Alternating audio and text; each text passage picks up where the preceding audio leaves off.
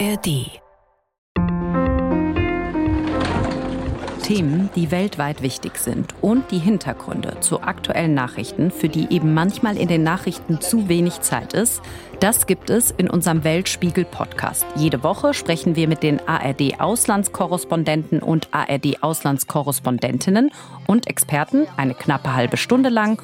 Uns gibt es übrigens auch in der ARD-Audiothek. Ich bin Janina Werner. Schön, dass ihr heute dabei seid. Gerade ist ja Urlaubszeit. In vielen Ländern sind Sommerferien und für viele ist es auch ganz normal, wegzufahren.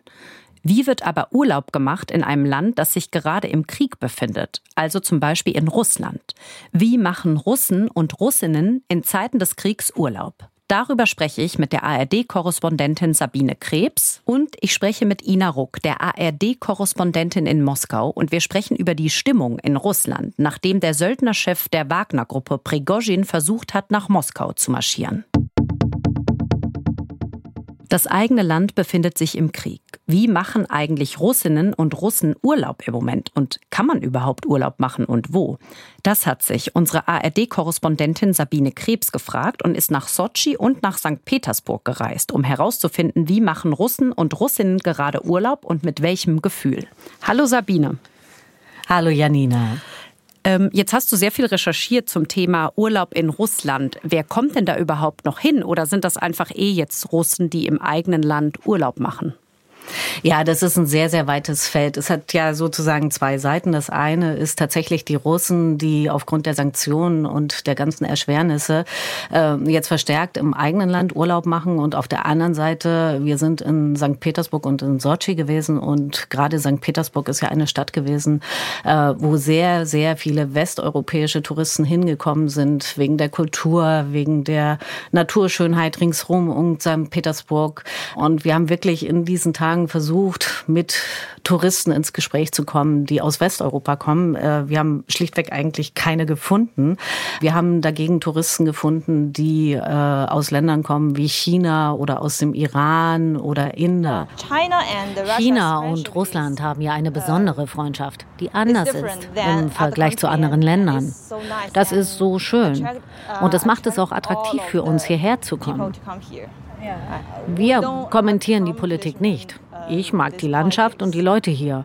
Und über die anderen Sachen machen wir uns keine Sorgen.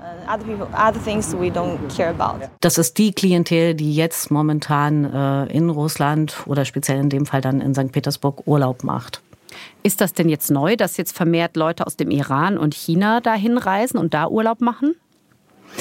Ich glaube jetzt nicht, dass es grundsätzlich neu ist, dass Menschen aus diesen Regionen der Welt da Urlaub machen. In den letzten Jahren gibt es ja überall diesen Trend, dass Chinesen Urlaub machen, dass Menschen aus dem Iran hier Urlaub machen. Ähm, seit Corona vorbei ist, kann man das ja wieder verstärkt beobachten. Es ist eher der Trend, den man wahrnimmt, dass halt wirklich aus Angst, aus Sorge, aber eben auch aus Ablehnung heraus, dass diese westeuropäischen Touristen, die ja auch äh, gerne gesehen worden sind, das ist ja das Bildungsbürgertum gewesen, die sich für die ganze Architektur da interessiert haben, dass die halt nicht mehr kommen. Und das haben wir auch bei Gesprächen in den Hotels gemerkt und in den Hostels, da haben wir gedreht. Das war ja immer ein sehr, sehr angenehmes Publikum. Da ist man in den Austausch gegangen, da hat man sich Geschichten erzählt über die Vergangenheit und die Leute, das haben wir gerade in einem Hostel gemerkt, äh, wo wir lange gedreht haben, da hat der Eigentümer gesagt, ich vermisse das so. Erst hat Corona alles verändert. Die Grenzen waren zu und jetzt die militärischen Ereignisse. Ich denke, die Hälfte der Ausländer hat Angst zu kommen. Die anderen kommen aus Protest nicht. Deshalb sind hier statt 80 Prozent nur noch höchstens 5 Prozent Ausländer. Und Sergei weiter. Mir fehlen die Ausländer hier. Das war wunderbar. Man kam hierher und hatte das Gefühl, auf einer Reise zu sein. Das habe ich geliebt. Der hatte da so eine Weltkarte stehen und da waren so Pinnnadeln überall. Und es war wirklich, also da gab es eigentlich kein Land, wo nicht irgendwie schon mal ein Tourist da gewesen ist in diesem Hostel. Äh, das heißt Soul Kitchen und das war eins der beliebtesten Hostels weltweit. Und wie gesagt, da sind die jungen Leute aus aller Welt gekommen und der Gedanke des Hostels ist ja, dass man sich da austauscht, dass man zusammen kocht dass man miteinander spricht und äh, halt auch über Land und Leute Dinge kennenlernt und der Eigentümer leidet sehr darunter. Und das nehme ich hier in Russland schon wahr. Es ist jetzt halt die Russen reisen im eigenen Land und es kommen bestimmte Gruppen von Menschen aus bestimmten Ländern, aber dieses Weltoffene, was Russland ja auch hatte, das nimmt man nicht mehr wahr. Jetzt hast du schon gesagt, die Russen machen jetzt Urlaub im eigenen Land. Was machen die denn für eine Art Urlaub? Also ist das eher so ein Pauschalurlaub oder wie muss man sich das vorstellen? Also Russen haben ja grundsätzlich auch vor äh, den militärischen Ereignissen äh, in ihrem eigenen Land Urlaub gemacht. Es ist nur einfach jetzt so, dass sie weniger ins Ausland reisen können. Hier gibt es ja auch eine Mittelklasse und es gibt eine Elite, die in den 90er Jahren in die Welt gereist ist, auf die Malediven, nach Thailand. Diese Elite reist weiterhin. Und den Menschen ist es am Ende völlig egal, wie viel so ein Flugticket kostet und ob sie über Istanbul fliegen müssen oder über Dubai. Diese Menschen reisen weiterhin. Aber es gibt eine Mittelklasse, die getroffen ist. Und es gibt natürlich die ganz einfacheren Menschen, die sich das schlichtweg gar nicht mehr leisten können, nach Mallorca zu fliegen oder nach Italien zu fliegen. Also wir wissen das ja alle, wir kennen das ja auch, dass überall eigentlich auf der Welt das ganz normal war, dass Russen und russische Menschen da Urlaub gemacht haben. Jetzt ist es halt so, äh, man bleibt im eigenen Land. In Sochi zum Beispiel ähm, hatten wir das Gefühl, das ist nahezu ausverkauft. Da war es auch für uns ganz schwierig, überhaupt noch ein Hotelzimmer zu finden es ist, wie glaube ich, auf allen anderen Märkten auch. Es gibt Ferienwohnungen zu mieten, man kann im Hotel Urlaub machen, man kann bei Freunden wohnen. Es ist ganz normal. Es gibt auch Pauschalurlaube, die Russinnen und Russen machen. Da ist alles, alles drin. Mhm. Kannst du mal so ein bisschen beschreiben, also Sochi, wie muss man sich das vorstellen, wenn das jetzt so ein beliebter Urlaubsort ist? Also Sochi war und ist die Badewanne Russlands, das kann man schon so sagen. Und auch in der Geschichte haben ja Russinnen und Russen da immer schon Urlaub gemacht. Und ich bin da jetzt zum ersten Mal gewesen. Es ist wirklich sehr modern an ganz vielen Stellen, auch durch die Olympischen Spiele ähm, ist ja wahnsinnig viel gebaut worden und wahnsinnig viel entstanden an den Stränden. Es gibt wirklich tolle Strandbars, es gibt äh, schöne Cafés. Das ist ein ganz normaler Urlaubsort, wie es in anderen Orts auch gibt. Es hat einen Steinstrand äh, und ansonsten ist es ein normaler Urlaubsort, wo Menschen Urlaub machen. Wie gesagt, wir haben da jetzt wenig Menschen getroffen, die anderer Nationalität sind. Es waren gerade in Sochi fast ausschließlich russische Menschen, anders als in St. Petersburg, wo tatsächlich noch so ein Bildungstourismus stattfindet. Ähm, das war ganz interessant zu sehen. Und was haben die Russen dir so erzählt, als du mit ihnen gesprochen hast? Das ist ein weites Feld, um ehrlich zu sein. Wir haben ja für den Weltspiegel gedreht und solange die Kamera läuft, äh, äußern sich die Menschen doch relativ zurückhaltend, weil natürlich bei manchen schon auch die Schere im Kopf ist. Und sobald die Kamera dann aus ist, äh, da habe ich wirklich auch Gänsehautmomente gehabt. Ich hatte die Frage gestellt, was passiert denn, wenn sie einberufen werden? Und dann äh, hat er halt dreimal nachgefragt, sie haben die Kamera aus und dann sagte er so, ich werde an keine Frontline gehen. Ich werde auch noch keine Waffe in die Hand nehmen und ich werde auf niemanden schießen. Und eher gehe ich ins Gefängnis und wenn ich sterben muss, sterbe ich.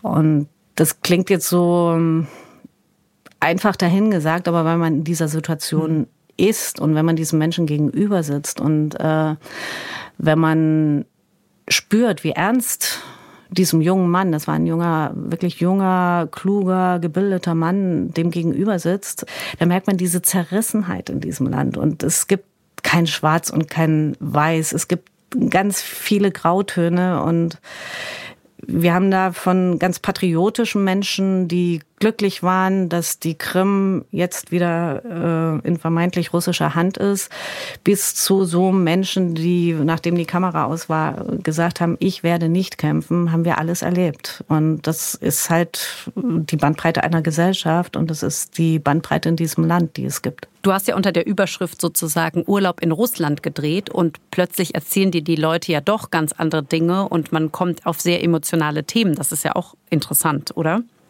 Also das Thema schwingt ja überall im Land mit und das brodelt ja auch in den Menschen und das brodelt unter der Oberfläche. Und natürlich ist es ganz normal, dass Russinnen und Russen im Juli auch Urlaub machen, genauso wie wir auch Urlaub machen. Aber wir können ich sag mal, noch einigermaßen entspannt in den Urlaub fahren. Menschen, die hier leben, die vielleicht Angehörige bei der Spezialoperation haben oder die in dem Alter sind, dass sie eingezogen werden könnten oder die Verwandte in der Ukraine haben. Das ist ja ein Thema, das ist ja latent da. Und es gibt natürlich Menschen, die das komplett ausblenden äh, im Urlaub, die es aber auch sonst komplett ausblenden, die sagen, ich will damit überhaupt nichts zu tun haben. Ich mache das Handy aus, ich mache die Nachrichten aus, ich schaue kein Fernsehen, ich gucke nach ins Internet. Ich lasse mich von der Oma informieren, hat uns eine junge Frau gesagt.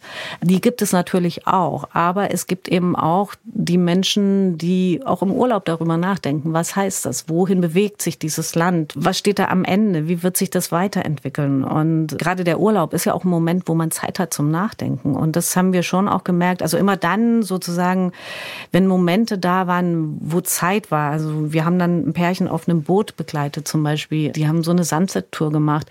Da kommen dann Momente, wo sie anfangen zu reflektieren, wo sie über das Land nachdenken oder wie sie sich ihre Zukunft vorstellen.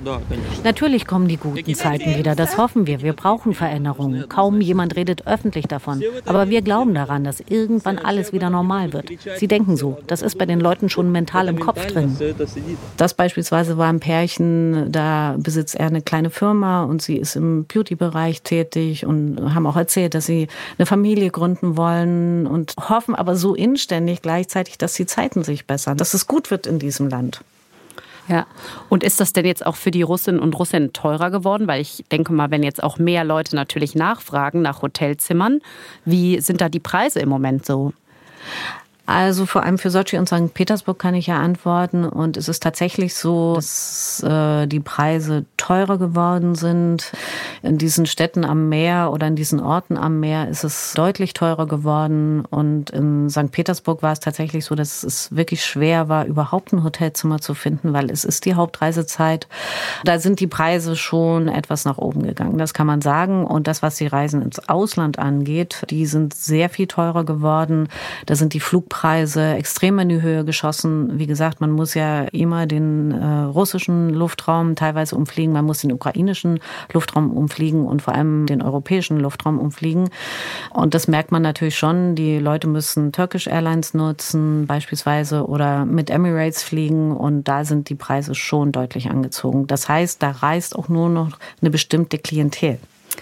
Jetzt wollte ich dich dazu auch fragen, das sind natürlich ja dann auch Menschen eben, die reicher sind. Und was ist denn eigentlich mit den Yachtbesitzern? Es gab ja auch viele, die Yachten in europäischen Häfen hatten. Wo sind die denn jetzt hin oder was machen die jetzt für Urlaube? Auch das ist sehr unterschiedlich. Also viele haben versucht und mussten natürlich versuchen, ihre Yachten zurückzuholen und die in russische Häfen zu bringen. Das hat teilweise zu Engpässen geführt. Wir haben dann etwas ausführlicher recherchiert. Es ist jetzt sag ich so, dass man die Yachten nirgendwo mehr unterbringen kann, aber auch da Angebot und Nachfrage. Das ist dann am Ende auch wieder eine Preisfrage. Die meisten Leute sind zum einen vielleicht mit der Yacht sogar jetzt im Moment unterwegs und zum anderen findet man dann irgendwie doch noch einen Platz, wo man sie irgendwie hinbringen kann. Aber klar, da ist der Markt schon erheblich getroffen worden. Vor allem, wenn man es andersrum nochmal betrachtet. Also wenn man in Frankreich unterwegs ist. Ich selber bin Seglerin zum Beispiel. Man war in Italien unterwegs und da gab es viele, viele, viele russische Schiffe und Yachten und Segelboote. Die hat man ja dann dann schon im letzten Jahr nicht mehr gesehen oder weniger gesehen und in diesem Jahr ist es noch viel, viel weniger. Also das merkt man schon, dass sich da ein ganzer Geschäftszweig irgendwie verschoben hat und verschiebt, auch nachvollziehbar verschiebt. Das ist ja auch Sinn und Zweck der Sanktionen. Da ändert sich gerade einiges. Mhm. Danke, Sabine, für deine ganzen Eindrücke, die du uns gerade geschildert hast, wie nämlich Russen und Russinnen gerade im eigenen Land Urlaub machen. Tschüss. Gerade haben wir ja gehört von Sabine, wie Russen und Russinnen im eigenen Land Urlaub machen. Vor über vier Wochen, also am 24.06., habe ich den ganzen Tag auf mein Handy geschaut und jede Minute den Live-Ticker aktualisiert. Denn da haben sich plötzlich Kämpfer der Privatarmee Wagner von der Ukraine aus auf den Weg nach Moskau gemacht. Angeführt wurden sie vom Söldnerchef Prigozhin und wie hat dieser Aufstand Russland verändert? Hat es überhaupt etwas verändert? Darüber spreche ich jetzt mit der ARD-Korrespondentin Ina Ruck. Hallo Ina. Hallo. Wie hast du eigentlich diesen Tag erlebt, als Prigozhin da fast vor Moskau schon stand?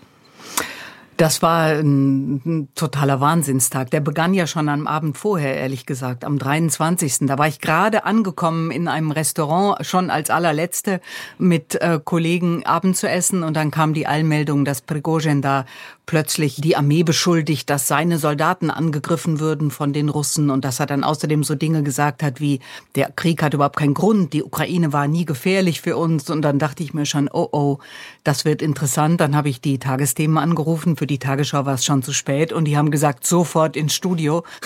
und dann war das mein Abendessen. Und dann äh, war dann bis zum Sendezeitpunkt da abends bei den Tagesthemen war auch schon klar, dass er dann Aufrufe gemacht hat. Ich rufe alle Soldaten auf, sich mir anzuschließen.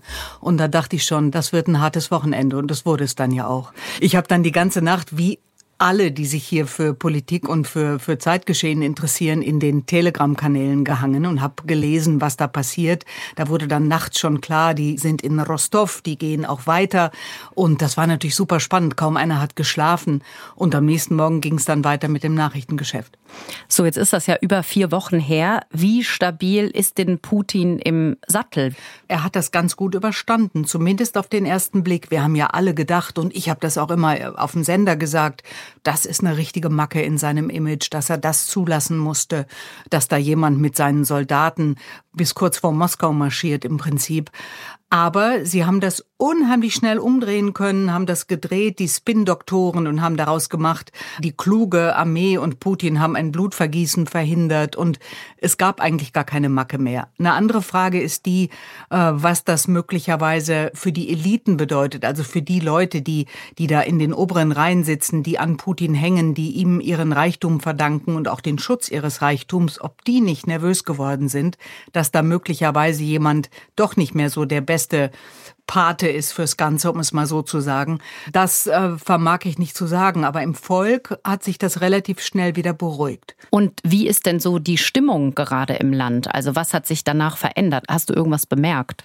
Also am Tag selbst sind wir raus und haben Umfragen gemacht und da waren doch einige echt erstaunliche Antworten, die ich dann nicht senden kann, weil die Leute gefährden sich damit. Da hat mir dann zum Beispiel eine junge Frau gesagt, ehrlich gesagt finde ich den Prigozhin nicht gut, aber ich finde auch Putin nicht gut und ich bin irgendwie fast erleichtert, dass jetzt endlich mal was passiert. Vielleicht kommt dieser ganze Albtraum ja dadurch zu einem Ende. Solche Sachen haben mir Leute gesagt und das fand ich ganz interessant. Jetzt mittlerweile ist eher wieder so eine Grabesruhe. Die Stadt ist relativ leer, finde ich. Das mag am Sommer liegen, dass alle auf den Datschen sind. Das mag aber auch daran liegen, dass wirklich viele weg sind. Und es ist so, niemand sagt irgendwas, niemand kritisiert laut. Wenn wir da irgendwie rausgehen auf die Straße und Umfragen machen wollen, dann redet kaum jemand mit Ausländern, mit Deutschen nicht, aber auch mit Ausländern nicht. Und es ist so eine ganz komische, bleierne Stimmung. Wir haben ja auch immer wieder Drohnenangriffe hier. Nicht? Gerade gestern gab es wieder einen. Ist eine Drohne in meinem Stadtbezirk ist eine runtergekommen. Und äh, das wird dann nur ganz wenig berichtet hier, weil man die Leute nicht verrückt machen will. Aber die Leute nehmen das natürlich sehr wohl zur Kenntnis. Wie ist denn da, also als diese Drohne in deinem Stadtteil runtergekommen ist, wie hast du das bemerkt? Hast du da was bemerkt? Interessanterweise diesmal nicht. Beim letzten Mal, es gab ja schon mehrere dieser Vorfälle und als die Drohne über dem Kreml runterkam, die beiden Drohnen, da habe ich tatsächlich in der Nacht was gehört. Hier habe ich nichts gehört, obwohl es näher war. Aber ich habe dann auch da mit Leuten auf der Straße versucht zu reden und die wenigen, die geredet haben, haben dann erzählt, dass einer hat gesagt, ja, ich bin da nachts wach geworden, weil das hörte sich an, als würde da so ein Moped fahren. Aber ja, wir haben doch gar keine Mopeds hier in Russland oder in unserem Viertel. Und dann dachte ich, oh nee, das ist ja, das rattert ja, das ist ja vielleicht doch eine Drohne. Und dann gab's schon den Knall. Andere haben gesagt, sie sind wirklich richtig von dem Knall wach geworden. Ähm, und wenn man dann sich das da anschaut, da ist das Dach eines älteren militärischen Gebäudes beschädigt. Gut möglich, dass das Teil des Ziels war. Es sind ein paar Geschäfte kaputt, wo die Schaufensterscheiben rausgeflogen sind. Auch ein Wohnhaus ähm, hat viele Scheiben verloren. Und wir waren dann mittags, das Ganze ist ja nachts passiert, wir waren mittags da und da war dann so eine Mischung aus Interesse bei den Leuten, Neugier, aber auch, oh Gott, wie schrecklich. Aber nicht so eine richtige, jetzt ist der Krieg bei uns, wir haben Angststimmung. Das passiert irgendwie nicht. Also die sind so, ist wie so eine Teflonschicht. Die sind so durch die Nachrichten, die sie immer konsumieren und die Nachrichten, dass alles gut ist und sie gewinnen, sind die, glaube ich, so isoliert, ganz viele. Also die, ne, die, die anders denken, reden erst recht nicht. Jetzt hast du ja schon gesagt, Putin ist weiterhin gut im Sattel. Wie wird denn Prigozhin in der Bevölkerung gesehen oder was wurde danach auch so über ihn berichtet? Also wir haben ja alle die Bilder gesehen aus Rostov und ein Kamerateam von uns war in Voronisch, wo ja auch die äh, Prigozhin-Leute schon äh, äh, im Gebiet waren. Da gab es viel Zustimmung, so im Sinne von, das ist ein richtiger Kerl und der kämpft und der weiß, wo es lang geht und der, der hat ja auch den Ruf, dass er seine Soldaten, also seine Wagner-Söldner äh, angeblich besser behandelt als die Armee ihre. Also wer mit Prigozhin einen Vertrag schließt, heißt es immer, der kann sich auf den Vertrag verlassen. Bei der Armee sei das nicht so können wir nicht nachprüfen, aber ist das, was so in den Blogs geschrieben wird. Also er hat da diesen, diesen Ruf ungeachtet der Tatsache, dass er also ein richtig brutaler Verbrecher ist, der auch zehn Jahre im Knast gesessen hat. Aber er hat diesen Ruf und das ähm, wurde dann auch in diesen Tagen noch mal ganz deutlich, dass es da gar nicht nur Entsetzen gab, sondern auch viel Anerkennung, will ich fast sagen, oder so leichte Anerkennung gegenüber ihm. Das hat sich dann wieder geändert, weil das Staatsfernsehen und die Medien mit den Spin-Doktoren auch das sehr schnell gedreht haben. Sie haben dann tauchten plötzlich Bilder auf von Prigozhins Luxusvilla, der ja genauso korrupt sei wie alle anderen, also nicht wie die Führungselite, das würde man hier nie behaupten, aber so gerade Korruption ist immer so ein, so ein Ding, mit dem man die Leute kriegt und dann sah man da Koffern voller Geld und dann sah man da ganz viele Perücken mit Tarnpässen. Angeblich gab es auch Fotos von ihm in verschiedenen Perücken, wie er sich da so illegal durchs Land schmuggelt. Und er wurde so sehr negativ dargestellt und das hat dann auch schon bei vielen verfangen. Ich habe jetzt keine Umfragen gesehen, was die Leute wirklich von ihm denken, aber dieser Heldenstatus ist sehr stark angekratzt. Wenige Tage später danach hat man auch Putin ja nochmal gesehen, dass er irgendwie jetzt auch vermehrt die Bevölkerung trifft, was jetzt auch eher so ein bisschen ungewöhnlich ist, glaube genau. ich, oder? Das ist auch so eine Folge dieser Geschichte, dass Putin wieder im Volk badet. Das hat er ja lange nicht mehr gemacht. Ne? Also das war ja immer so eine Corona-Geschichte auch. Die Leute wurden alle, ich weiß nicht wie, desinfiziert, bevor sie ihm zugeführt wurden, sage ich jetzt mal so, oder bevor man ihn treffen durfte. Selbst wir auf Pressekonferenzen mussten durch irgendwelche Sprühnebel gehen, die uns angeblich desinfizierten und brauchten drei äh, PCR-Tests, bevor wir in den großen Saal durften. Und nun ähm, hat er jetzt in Dagestan da mit Leuten sich getroffen, sie in den Arm genommen genommen. Das hat er jetzt auch gerade äh, in den letzten Tagen am Wochenende gemacht mit dem Lukaschenko, dem belarussischen Staatschef. Da sind sie dann zusammen, haben sie das Volk getroffen. Da weiß man nicht, ob die Leute vorher alle desinfiziert wurden oder, oder eine Quarantäne hatten, aber diese Bilder gibt es wieder und offenbar ist es nötig. Offenbar haben die Leute im Kreml, die haben ja auch ihre eigenen soziologischen Untersuchungen mit Sicherheit festgestellt, dass der Putin zu weit weg ist von den Leuten. Und das ist ja das, was der Prigozhin hatte, dieses absolut volksnahe Reden wie die Leute Leute, mit ihnen sprechen, ähm, auf Telegram ständig posten. Und Putin ist da so ganz entrückt in seinem komischen Raum ohne Fenster, wo wir ihn immer sehen. Und das ändert sich jetzt gerade sehr. Also man bringt ihn wieder raus in die Leute. Offenbar ist es nötig. Und war das denn vor Corona auch schon so, dass er das gemacht hat?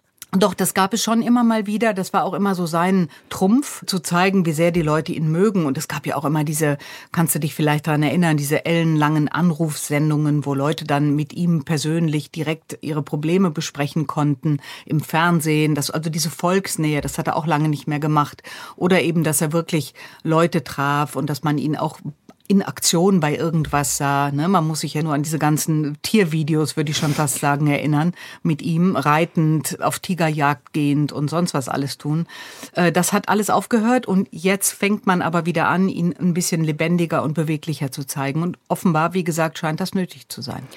Was hat sich denn jetzt nach diesem versuchten Aufstand da noch geändert? Also es gab ja auch verstärkte Sicherheitsvorkehrungen in Moskau, die wurden ja dann auch irgendwann wieder aufgehoben. Aber gibt es sonst noch irgendwas, was gesetzlich da jetzt verabschiedet worden ist zum Beispiel? Also nicht so direkt damit in Zusammenhang stehend, aber es gibt so ein paar neue Dinge, die die Leute hier sehr beunruhigen. Ähm, zum Beispiel was die Wehrpflicht anbetrifft und das Einberufungsalter. Es war bis hier so, dass es ein Einberufungsalter gab von 18 bis 27 konnte man einberufen werden.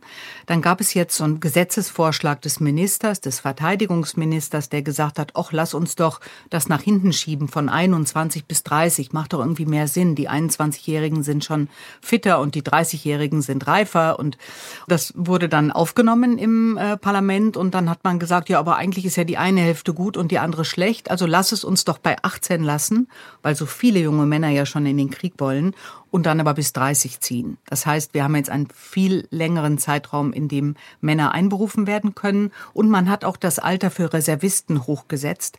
Man kann jetzt bis zum Alter von ähm, 55 noch gezogen werden als Reservist. Das war vorher 50 Jahre. Äh, Offiziere bis 65 und Generäle, davon gibt's nicht so viele, aber immerhin sogar bis zum Alter von 70. Also da scheint man jetzt schon vorzubereiten, die Situation, dass man offenbar bald wieder mehr Leute braucht. Und was weiß man denn jetzt über Prigozhin? Also irgendwie hieß es, der würde sich in Belarus aufhalten, sollte ja auch nicht strafrechtlich verfolgt werden. Genau. Aber es ist ja so, wenn du jetzt in Russland demonstriert, kannst du ja auch schon ins Gefängnis wandern. Ist das für die Bevölkerung nicht ein bisschen verquer, dass er jetzt gar keine Strafe bekommen soll? Ja, also mich wundert auch, was alles so geschluckt wird hier. Das ist tatsächlich ein Unding, nicht? Dass also Menschen für einen Facebook-Post jahrelange Haft bekommen und er marschiert da mit seinen Leuten auf Moskau hochbewaffnet und geht frei wieder raus. Das Verfahren gegen ihn ist meines Wissens eingestellt. Er hat ja auch neulich noch mit Putin zusammengesessen und seinen Kommandeuren. Äh, denen ist ja allen das Angebot gemacht worden, zur russischen Armee zu wechseln. Wie viele das wirklich tun, wissen wir nicht.